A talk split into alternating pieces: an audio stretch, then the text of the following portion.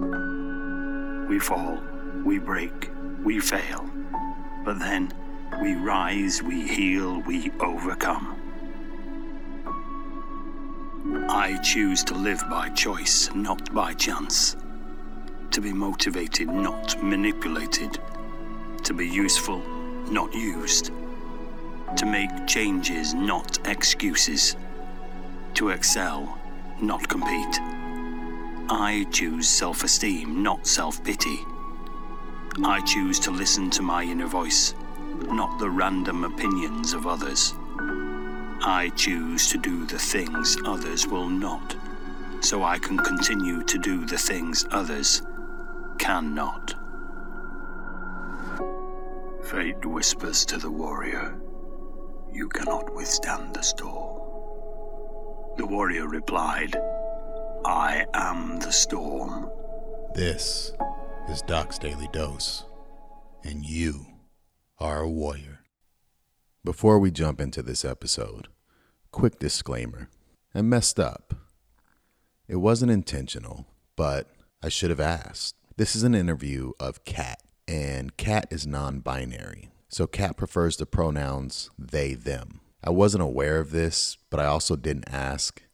And so in my intros and outros before the actual interview, I refer to Kat as she. And so my apologies, Kat.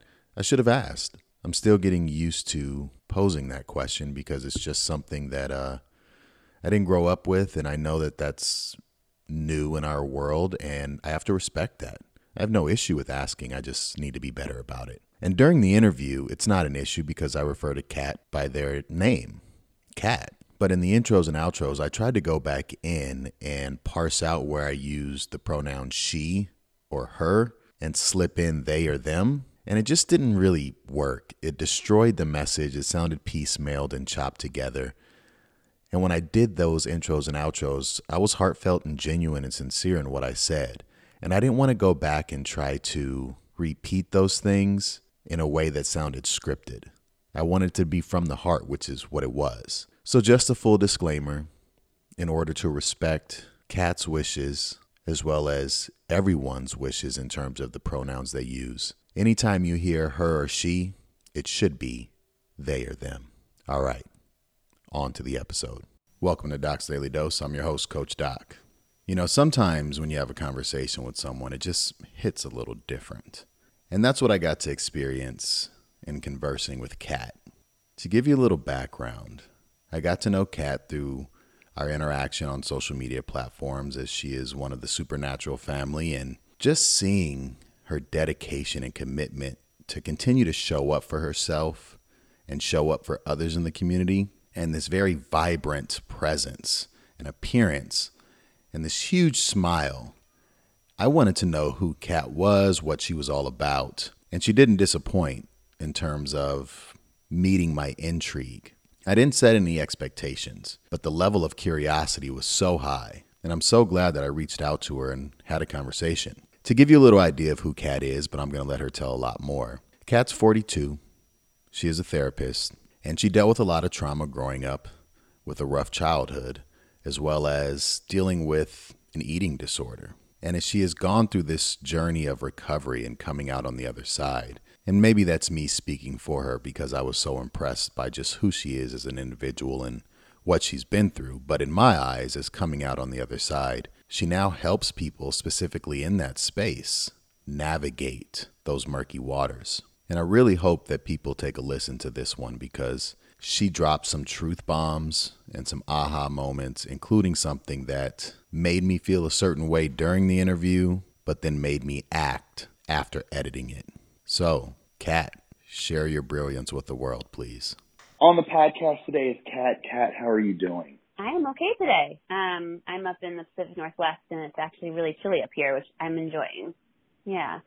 So right off the bat, I just loved your answer to that because typically people just be like, I'm doing great. I'm wonderful. And you're like, I'm okay today. Do you commonly get that, you know, kind of like, oh, you're okay today? Or is that a common thing for you to say? Depends on the context. You know, I'm aware I'm being interviewed for a podcast. So I try to give sort of like the most honest answer for the context. I love it. Um, yeah, I'm going through some stuff. So I'm okay. I'm sort of like, I'm fine on a macro level, right? I'm really, I'm really um, gracious and grateful to be okay on a macro level, and there's some stuff going on in my life, right? So if I answered like, I'm great today, Antonio, that would be not true. Yeah, it'd be a lie. Yeah. Right, exactly. But I'm also like, I'm okay. I'm surviving. I'm thriving out here in my life, even when things aren't going well. So I think okay is a pretty honest answer. Beautiful. So I already know this is going to be awesome. Just honesty out the gate. I love it. So you dealt with some struggles as a child, and the way it manifested itself for you was a binge eating disorder. Can you describe what that disorder is and kind of how Yeah. food was a comfort for you? Absolutely. Yeah. And just the name, it wasn't even really talked about as a, as a disorder back then, right? So I'm 42. So we know so much more now than we did then. So for me, you know, I think I discovered pretty young. I think I might have been five, uh, five years old or so when I started binging. And again, it wasn't called that necessarily, but just eating large quantities of what are highly palatable foods, right? So like cheeses and fried foods and dessert foods. I just noticed, right, that how sedated I felt right after eating that quan- large quantities of those foods. And that was helpful to me because I, I had a really difficult experiences, uh, difficult experience growing up, really hard childhood. And so a lot of trauma. And so, you know, discovered, okay, if I eat this much food, I get, I feel tired. I don't feel feelings, right? And it wasn't like conscious, Right. but it was just sort of like, okay, well, that's helpful, isn't it? Let's keep doing that. So again, it wasn't like an active choice. I don't know if all children are sort of able to make that connection consciously, but it was more like, okay, this is what works to sort of soothe those difficult feelings I was having, the pain that I was in. Now, right after eighth grade, so middle school, it sounds like from what you're prepping for this interview that you did start to make the connection and you realized something needed to change. What was the catalyst to that realization? How did you make that connection? Well, there were a couple of pieces back then and sort of putting myself in that spot, right? So not, not necessarily looking at it as an adult, but thinking about where I was then in eighth grade. Part of it was to be real with you. I was bullied pretty harshly, you know, at school for mm. my weight. And so, I, you know, I had a lot of shame about my body. And then also I did get medical news when I was in eighth grade. So I was 14 years old and I was told by my pediatrician that I had really high cholesterol. So it was over 200. I don't know the number. I can't, I don't remember. It was high and it, you know, my pediatrician was really concerned and said that, you know, my weight and my eating was putting, you know, my life at risk. And that's a shocking thing to hear at when you're 14. So I think that was a big part of it too. And you know, just just was aware that I was really miserable. So sort of a, a trifecta, right? I'm getting I'm getting bullied, and I had a lot of body shame for that. But then also hearing, gosh, it's not just peer pressure or just or just body shame. It's also my eating and my weight is affecting my health in this pretty serious way. And then I am pretty miserable, right? Just my life and my feelings and and my home life was was making me sad and miserable. So I knew something needed to change. Well, it's interesting. A lot of times when people go to therapy and they're dealing with certain things and especially when you think uh, surrounding addiction in general. One of the things that therapists try to get them to do is to get out of their environment, to get away from triggers and see new Yeah. things. And as an eighth grader or someone entering, getting ready to enter high school, you said to yourself, I want to go to boarding school when most kids would dread that. Where in the world did that come from? I know, and you know, I do have to credit, you know, as much as you know, my mom, rest in peace, she rest in peace. Um, she had a lot of trauma, and she was one of the people that you know was traumatizing for me. But she did herself get. She went to boarding school the last two years of high school. She had kind of like thrown it out there at some point as something that might be good for me, and I, I was sort of like, wait a second, you know, I just was like, Right. wait, I could get out of this situation, you know. I had some kernel of resilience in me. I mean, I think that's how I even made it, to be honest with you, how I even made it to that age without harming myself or taking my life. And so I did have this kernel of resilience. And so I thought to myself, if there was a way, right, that I could actually go to boarding school, what if I just asked, right? What if I just asked? And so that's what I did. And your Yeah. parents made that happen for you. And now while you were at boarding school, you met Mm-hmm. somebody by the name of Kim when you were a freshman. Yeah. Tell tell us about Kim and how this encounter kind of changed your life. You know, I'm getting chills as you say that, and it makes me feel like, God, I want to find her. You know, I can still in touch with my boarding school. I'm coming up on my 25th reunion, and I'm like, I wonder if they could like put me in touch with Kim. But anyway, yeah, Kim was my. I totally mother. think you I totally think you should find her. I know. I'm like, I wonder if I could find her. I could at least ask my boarding school, and they could find out if Kim is open to it. She was my dorm mother my freshman year. That you know, that just means what it means, right? Like she's in charge of making sure we don't break rules, and and you know that we're safe in our dorms and everything. And I don't remember exactly how it got started, but she used to go power walking in the mornings. And she was just this really lovely, pretty soft spoken lady. And I honestly, I, I don't remember how it started, but I just started walking with her in the mornings. And I have this vivid memory of walking with her like before the sun was up and started power walking with her around campus. And we had like a three mile uh, loop around our campus. That kind of just started it. And I think part of the reason I kept walking with her is that we talked. You know, we would just walk and talk and she was just this lovely adult who would just listen and, and talk with me and she was super kind and generous with her time and non-judgmental. Like I don't remember her ever making comments about my weight or anything like that. I mean, it's just sort of like, let's walk and talk, you know? And that, that led for you, and I'm, I'm assuming she might have been someone who kind of maybe, uh, opened that door for you, but it led for yeah. you doing something pretty amazing your freshman year, um, and having kind of this breakthrough moment. Talk to me about that.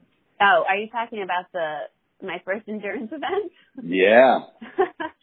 yeah. So she was also part of that. So she asked if I wanted to, and I think there were some other students because at boarding school, well, my boarding school, I can't, I don't know about all boarding schools. We did like student activities off campus, and so there were some students signing up to do this 20 mile fundraising charity walk for hunger. It was called, which now looking back, I'm like, that's ironic, but um, yeah, like, oh, that's kind of funny. She asked because we were doing all this, you know, we were doing like three miles a day, a few days a week. She's like, would you like to do that with me? Do you want to raise money for this charity and do this end of the year charity walk and ended up doing it. So I think that might have been in May, probably May-ish or maybe April of my freshman year of high school. And I completed it. And I did a lot of that walk. I ended up doing a fair amount of it by myself, you know, based on my pace or whatever was happening. Yeah, it was incredible. And looking back, I'm kind of like, how on earth did I, I mean, right? I mean, knowing from whence I came and it was just a year in, um, to being away from my, my home life, it really was a radical shift. Now, besides Kim, there were a list of others who you mentioned that nurtured your brilliance and kind of helped you discover it for yourself. Tell me the importance of a support system in your journey. I honestly do credit, you know, these teachers that I mentioned. You know, I had these adults come into my life in boarding school where, you know, I don't understand. It's almost still to this day, even though I'm 42 and I'm, I'm someone who's a mentor myself, it's still hard for me to comprehend just the generosity of their time that they spent with me. These these are adults who spent time with me outside of class, just walking around campus or like talking, you know, in their classroom or talking in the cafeteria with me. You know, I will say I was a pretty damaged kid, right? I had a lot of stuff going on. I need a lot of help and they just were so kind and patient. It completely altered the course of my life not only to have people just talk to me and be sort of mentors to me as a human, but also I think Mrs. Reggio in particular was my freshman year English teacher who saw me as a really smart person. I had some inklings that I might be good at writing before I, I got into boarding school, but she was really instrumental, I think, in turning around my self-concept. And she really pushed me to see, like, no, you're actually like a really smart person. And I really did not see myself that way before I went to boarding school. I had very low self-esteem and I thought I was probably dumb, probably stupid, like maybe could fake it with writing and convince people that maybe, you know, imposter syndrome stuff. And she was really instrumental in starting to change my self-concept that like, hmm, maybe Katie's smart people were giving me constant like validation and praise and love. They weren't like blowing smoke up my ass, right? Like it wasn't like right. that. I feel like people were also holding me accountable. You know, my advisor in particular, Miss Schneider, who was my advisor for the entire four years of my, my boarding school, she was someone who I think would also talk to me about like, hey, this classroom behavior is distancing to your peers, right? So she would sort of like notice if, you know, cause I was, I really wasn't well socialized when I, got to boarding school and she she was someone who was also very lovingly direct to me about sort of like, hey, I don't think this is quite working with your peers. It was just really good surrogate parenting. That's sort of how I felt about the whole experience. No, I, I had a very similar experience the senior year of high mm-hmm. school when when my dad ended up being locked up for my entire senior year. There was one specific teacher and coach who was just I mean, my my dad literally thanked him uh when he came home for acting as, you know, surrogate father and it's it's one of the things I struggle with uh working in education now and I've worked in schools for a long time and seeing the shift from teachers who knew the subject matter they t- were teaching was important, but not as important as the human beings they were cultivating. Yeah. Where now you see a lot of teachers three o'clock comes and they're right out of the door, and so that's tough. But I want to loop back around to the endurance athlete thing for a second Yeah. because in asking about your support system and you talked about teachers and mentors, sponsors, therapists, coaches, and, and, uh, close friends, you also specifically talk about a marathoner's mindset for life. I did.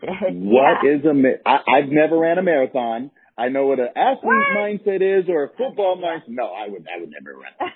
Kidding me? If there's, if there's no, never. Come on.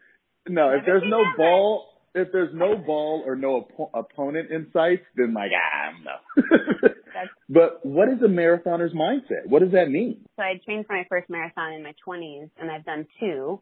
And I, I will say I don't know if I need to do any more, but um, tra- but training for the first one was was also life changing, and I I relate it very much to what I feel like rec- recovery in general feels like to me, which is you know what I think of as a marathoner's mindset is you're always taking it one step at a time, and if if you try to think about I only have five miles left, or I only have 10 miles left, or, oh God, I have 17 miles left. That will end your marathon. That will end your race. What I really learned training for a marathon is that what do you need to do in this moment to make this moment enjoyable to you and to get through this moment of your marathon. So a lot of it was meant, a lot of mental tricks to make this moment Mhm. enjoyable, to calm your mind if you happen to be in some amount of pain, to possibly alter your expectations moment by moment. You know, there were a lot of things. I was injured uh, right before my first marathon. I had an IT band injury, so I was running with a knee brace. So the constant sort of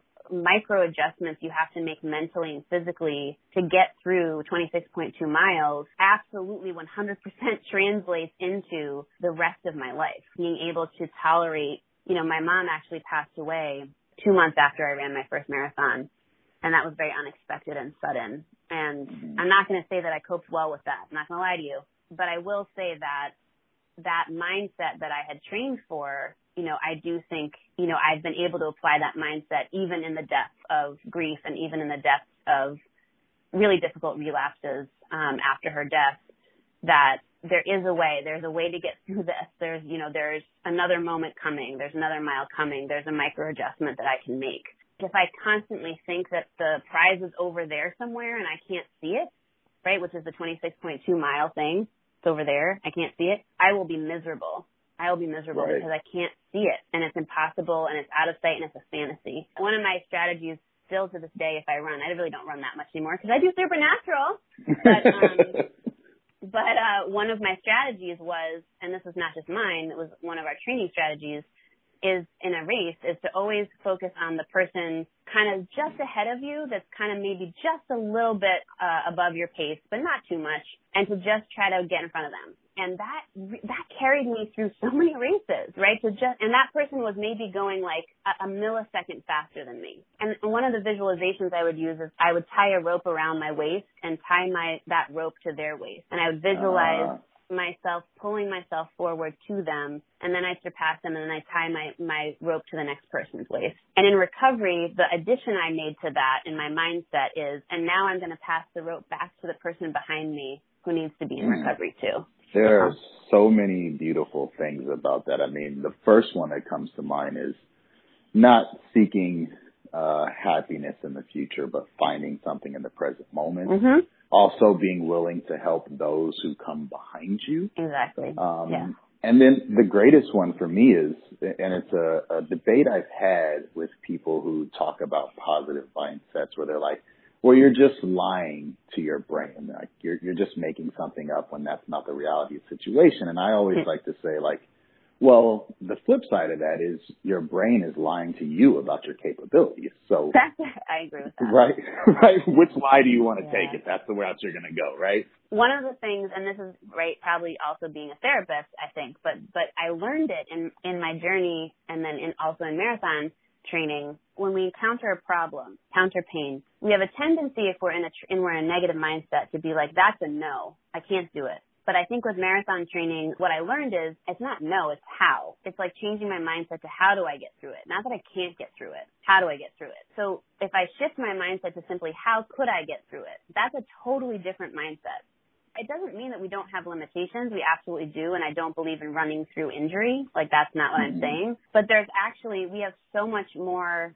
capabilities than we realize when we stop thinking that the smallest inconvenience or the smallest pain is a is a no right? When we think that's a no, what that's not a no, that's something that's a challenge or that's something that uh, we weren't expecting it, right? Or it's like, oh, we need to maybe, okay, maybe we have a moment of grief and maybe we have a moment of, I didn't expect that. And, okay, how? Wait, then that opens our mind up and then we become problem solvers. Well, let me ask you this because, you know, after, when you become an adult, the opportunity mm-hmm. to have mentors, coaches, and teachers at your disposal is limited unless you go out and seek that for yourself, right? Correct. Um, so in what ways do you help yourself cultivate and strengthen and train your mindset continuously as you get older? That's a really interesting question. Well, I mean, I've stayed in therapy. I, I've been staying in therapy.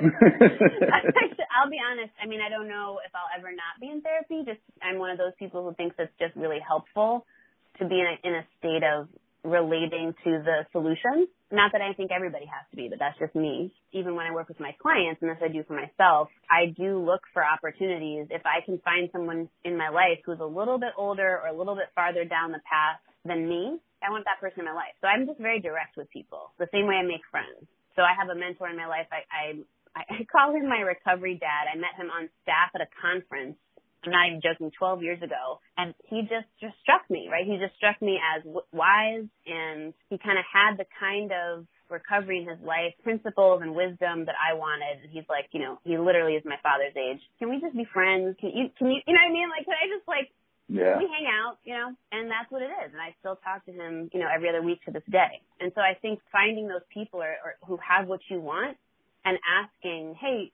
can we have can we have a connection? I personally need kind of a board. I call it my board of advisors. I'm the CEO of my life, but I need a board of advisors. And I need these wise people who can see the things I can't quite see yet. I want to know that the people I have around me are are going to help me see what I can't see. I think just like making friends, you can find these people everywhere if you're looking for them, if you're available to find them. So I'm going to give you a long-winded soliloquy yeah. to lead to a question here that's yeah. wrapped around or wrapped around what you just said. Um, yeah. So for me currently in my life, there, well, now it's one.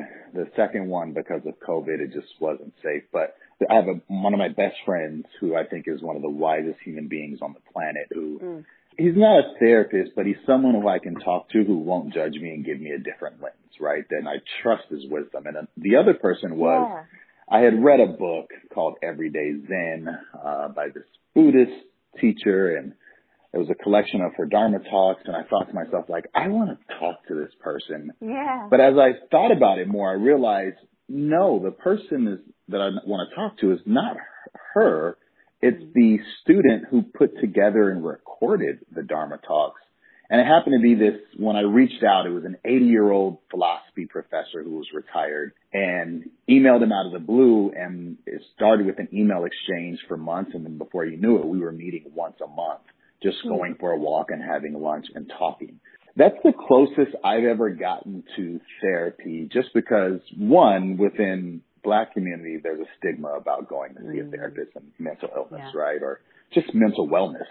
Um, yeah. but then two, the one time I was forced to see a therapist after my knee injury in college because the school was worried about my well-being. Mm-hmm. It was someone who had never been through what I was experiencing in the moment. And she just kept saying to me, I know what you're going through. I know what you're going through until oh, I like no. lost, I lost my shit completely in the meeting and like, kind of scared her a little bit um, mm. because she just wouldn't stop saying it.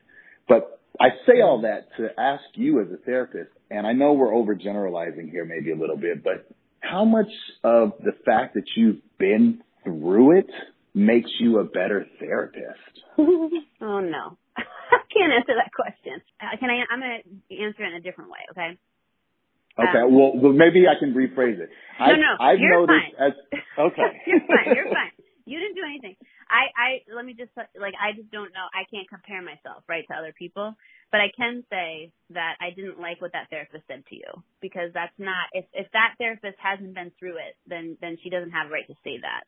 That's just true, I think. But what I'll say is that I chose to specialize as a therapist in exactly the populations uh, that I am a part of. And I didn't have to do that. I could have chosen to treat anxiety and depression and, and just things that like are not my thing, right? But I chose to specialize in eating disorders, you know, the family disease of addiction, right, and intergenerational trauma. And that's like, well, that's me.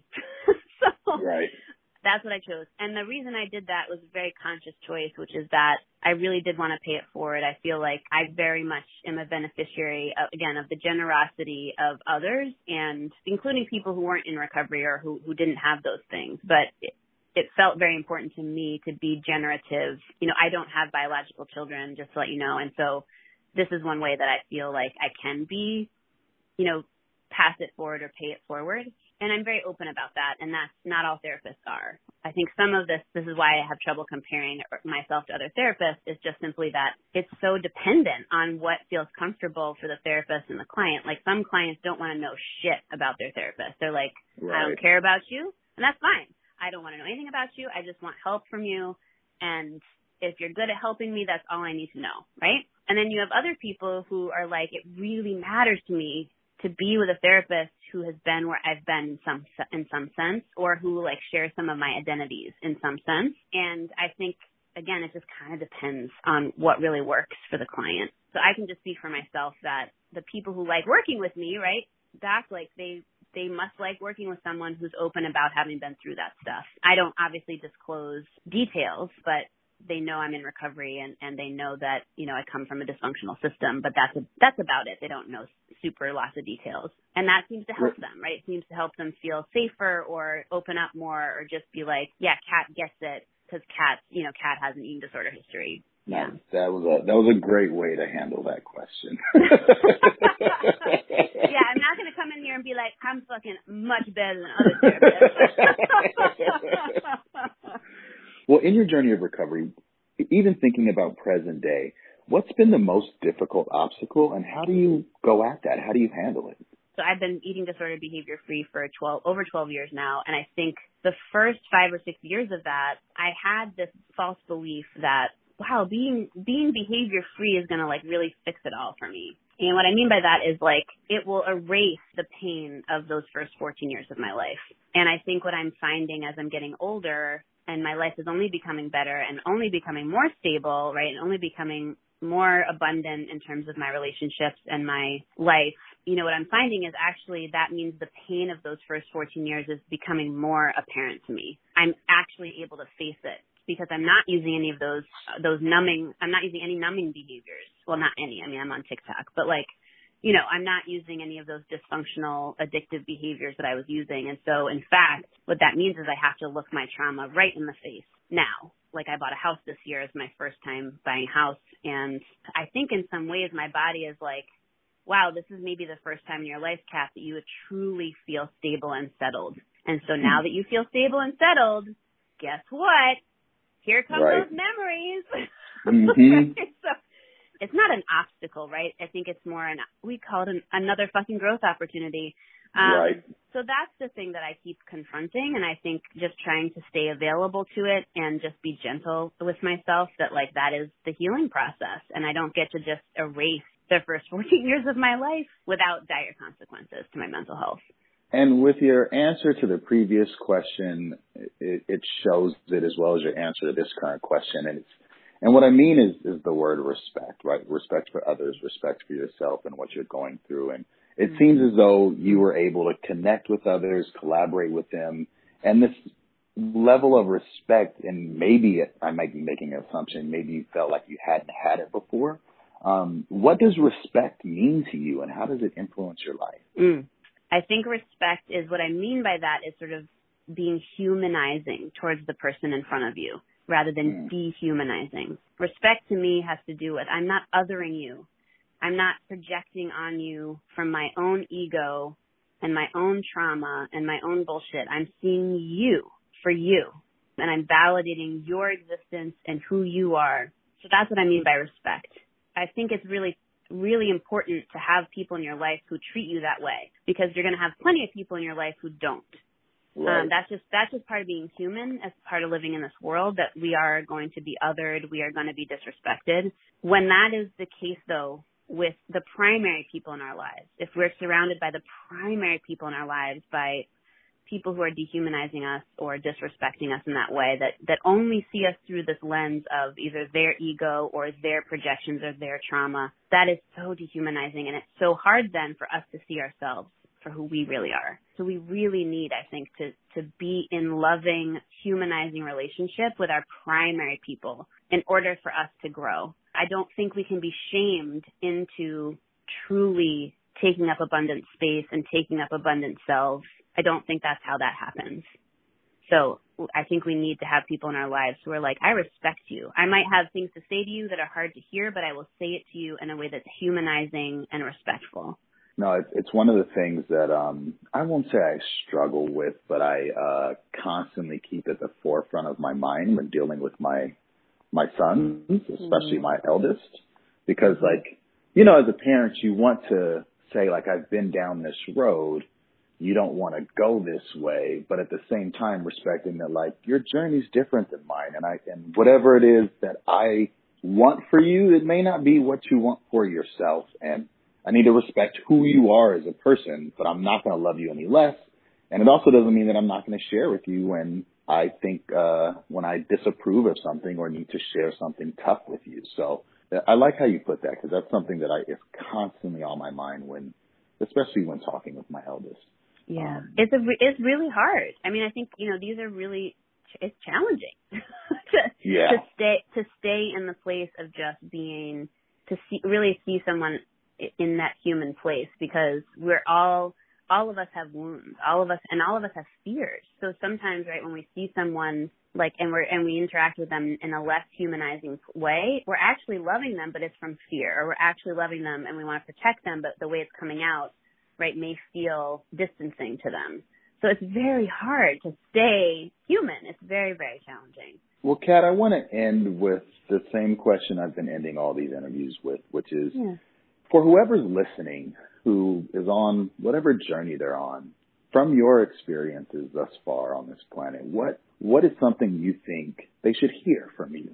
The main thing I think I'm about, it's like if I could, you know, share a message, is simply I really do think that recovery is possible, whatever that may be. Recovery from shame, recovery from self-loathing, recovery from isolation, recovery from addiction, recovery from eating disorders, recovery from whatever it may be. And the way that I think that that happens, at least in my experience, um, and what I've seen around me, is to be open to healing relationship with others who see you as a human being and to be willing to have those relationships be open to those relationships. It is possible. You know, I think there's so much hopelessness that happens when people are in that much pain. I want to be a hope merchant. That's what I see. I, you know, there is, it is totally possible, and it involves other people. Was I lying?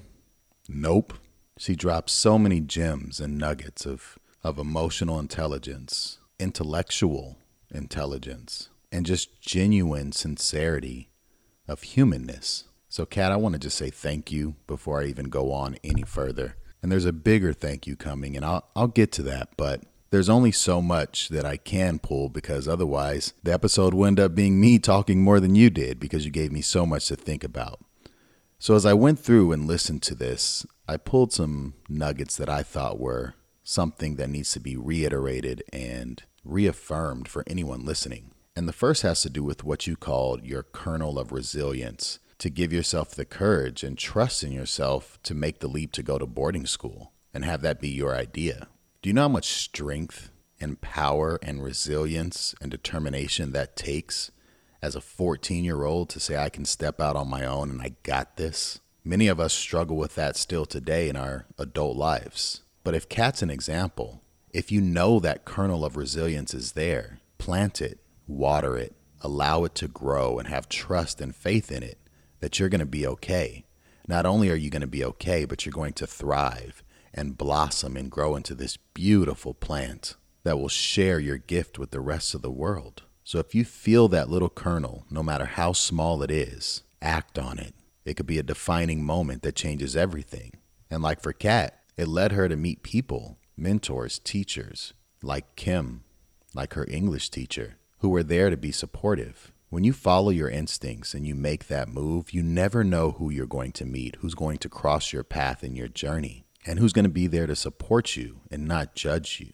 And Kat, I really, really hope, I truly hope, and if you haven't done so, I hope you do now. You've reached out to Kim or that English teacher and at least had a phone call. Because I could hear it in your voice what they meant to you. And one of the people I still had contact with after I graduated high school, that was in my life constantly, they're not here anymore. And I wish they were. After hearing your story, I wish I could just call them up and say thank you. But to the rest of you, open yourselves up to all of the possibilities of relationships. We often don't see ourselves the way others see us, and we often treat ourselves worse than anyone else. Allow someone to treat you with grace and respect and dignity because you deserve it. And I'm glad that Kat got that. And to piggyback off that, maybe you're that person. Maybe you're the person who can be that foundation for someone to grow from, who can be that supportive individual in someone's life when they've never had it before. You see, Kat didn't talk about Kim or her English teacher doing anything above and beyond being human, giving her space to be who she was, giving her a moment to have a friend, a mentor. You never know what your hello, how you doing, is everything okay will mean to somebody. Even something as simple as a smile can change the outcome of someone's day or save their life. Yes, we all go through things ourselves, but remember the other 7 billion people on this planet are also dealing with their own stuff too. And your hello, your smile might be the thing they need to continue on. And that's in alignment with what Kat called passing the rope. Such a brilliant visual. I truly believe this. Coming up in graduate school, the route I wanted to go, most of the people in my field did not specialize in what I wanted to do. And I had nobody, I mean nobody, to turn to. The one person I thought would be helpful for that, who was in that area of specialization, was in Canada. And just, I couldn't get a hold of him. And when I did or shot an email, I never got a response. So I navigated this journey on my own. And that's led to me being invited to talk to a lot of our field about all the different things that I've done. And the thing I do for every single talk, whether recorded, Zoom, or in person, my last slide is my personal email and my personal cell phone number. And I tell people reach out if you got any questions. Let me help be a guiding light for you because I never had one and it's tough navigating this journey in the dark. And inevitably, 99% never reach out, but there always is that 1% that hits me up. And if any of you are listening, you'll verify. I always respond and take the time to pass the rope back. When you've made it out of something as Kat has, and you've progressed on your journey, yes, you have blazed the path for others to follow, but it's a lot easier for them to take that first step when you turn back and offer that olive branch. All of you have a way in which you can help someone else. Whether you were helped or not, don't forget those that come behind you. And I think to me, Kat, that is one of the greatest things about you. You didn't forget, and I don't think you ever will. I think you'll be helping people until your last breath, and that is beyond admirable and inspirational. In your words, it's human, what we should strive to be as human beings a collective community of one. The last thing I want to say about Kat, and the thing I respect most about her, was her first words in the podcast. When I said, How you doing? and she says, I'm okay. That level of honesty with self and the ability to have the strength and vulnerability to be honest with others in any particular moment is something I strive to be every day, that I still struggle with, especially as someone who sees themselves as a provider for their family and the kids I coach on the football team or the clients that I have that I work with or any other thing that I do, whether it's talking on stage, having to be that rock, even if it's just a perception of my own, is taxing. And rarely, when asked that question, do I say, I'm not doing all right or I'm just okay. It's always, I'm good or I'm doing great. And just those few words sets the tone for a lack of honesty within self with others, which then leads to a lack of respect for the situation at hand that you're actually dealing with. And so, Kat, thank you for being that example for me. I will never answer that question dishonestly again. So, your homework. And, Kat, I'm going to give you homework specifically if you haven't already done it. Reach out to Kim or that English teacher. At least see if they're willing to have a phone call with you. I've done this homework because as soon as I heard Kat say that and also talk about how she seeks out mentors in her adult life, and I mentioned the 80 year old philosophy professor, I haven't seen him in two years. And the reason is when COVID hit and everything was locked up, and he's an older population that's more susceptible, I didn't want to risk it. And even as things kind of loosened back up, he still was a little weary. And I won't say that it was out of sight, out of mind, because I think about him often. I just didn't make the effort myself to reach out and say hello the way I wish I would have. So I literally sent him an email today, hoping that now's at least a good time that I can go see him and we can start back to our monthly walks around Claremont McKenna College, sitting at the pond after lunch and just having philosophical life conversations. And even if he's not ready, I have a computer at my disposal and I plan on continuing to email him. So thank you for that, Kat. But for everyone else, Here's two options. You can do both, either or none. It's up to you. Option one talk to a stranger. Ask them how their day's going. Give them a smile. Spark a conversation and give them space for them to be themselves and treat them with the human decency, dignity, and courtesy that they deserve, that you desire as well. And option two reach out to someone you really respect, that you value their life philosophy and opinions, and ask if you can become friends and maybe just start with a cup of tea. I hope you take me up on that homework, Kat. I hope my friend responds, and I hope all of you choose one of the options. I appreciate you. Thanks for listening, and much love always. Be grateful for adversity, for it forces the human spirit to grow. For surely, the human character is formed not in the absence of difficulty, but in our response to difficulty. Thank you for listening to Doc's Daily Dose. I truly appreciate you. The ability to be honest and show strength and vulnerability doesn't happen without you pressing play. If you've got any suggestions, any ideas, or simply want to help make this show bigger and better, at the end of the show notes here, please feel free to donate and support Doc's Daily Dose. If you've got any questions that you want me to answer on the podcast, well, hit me up. A simple email, Coach Doc at muchlovealways.com. Don't forget to sign up for our newsletter on muchlovealways.com and check out anything else on the website. Again, I'm truly thankful for you. Much love always.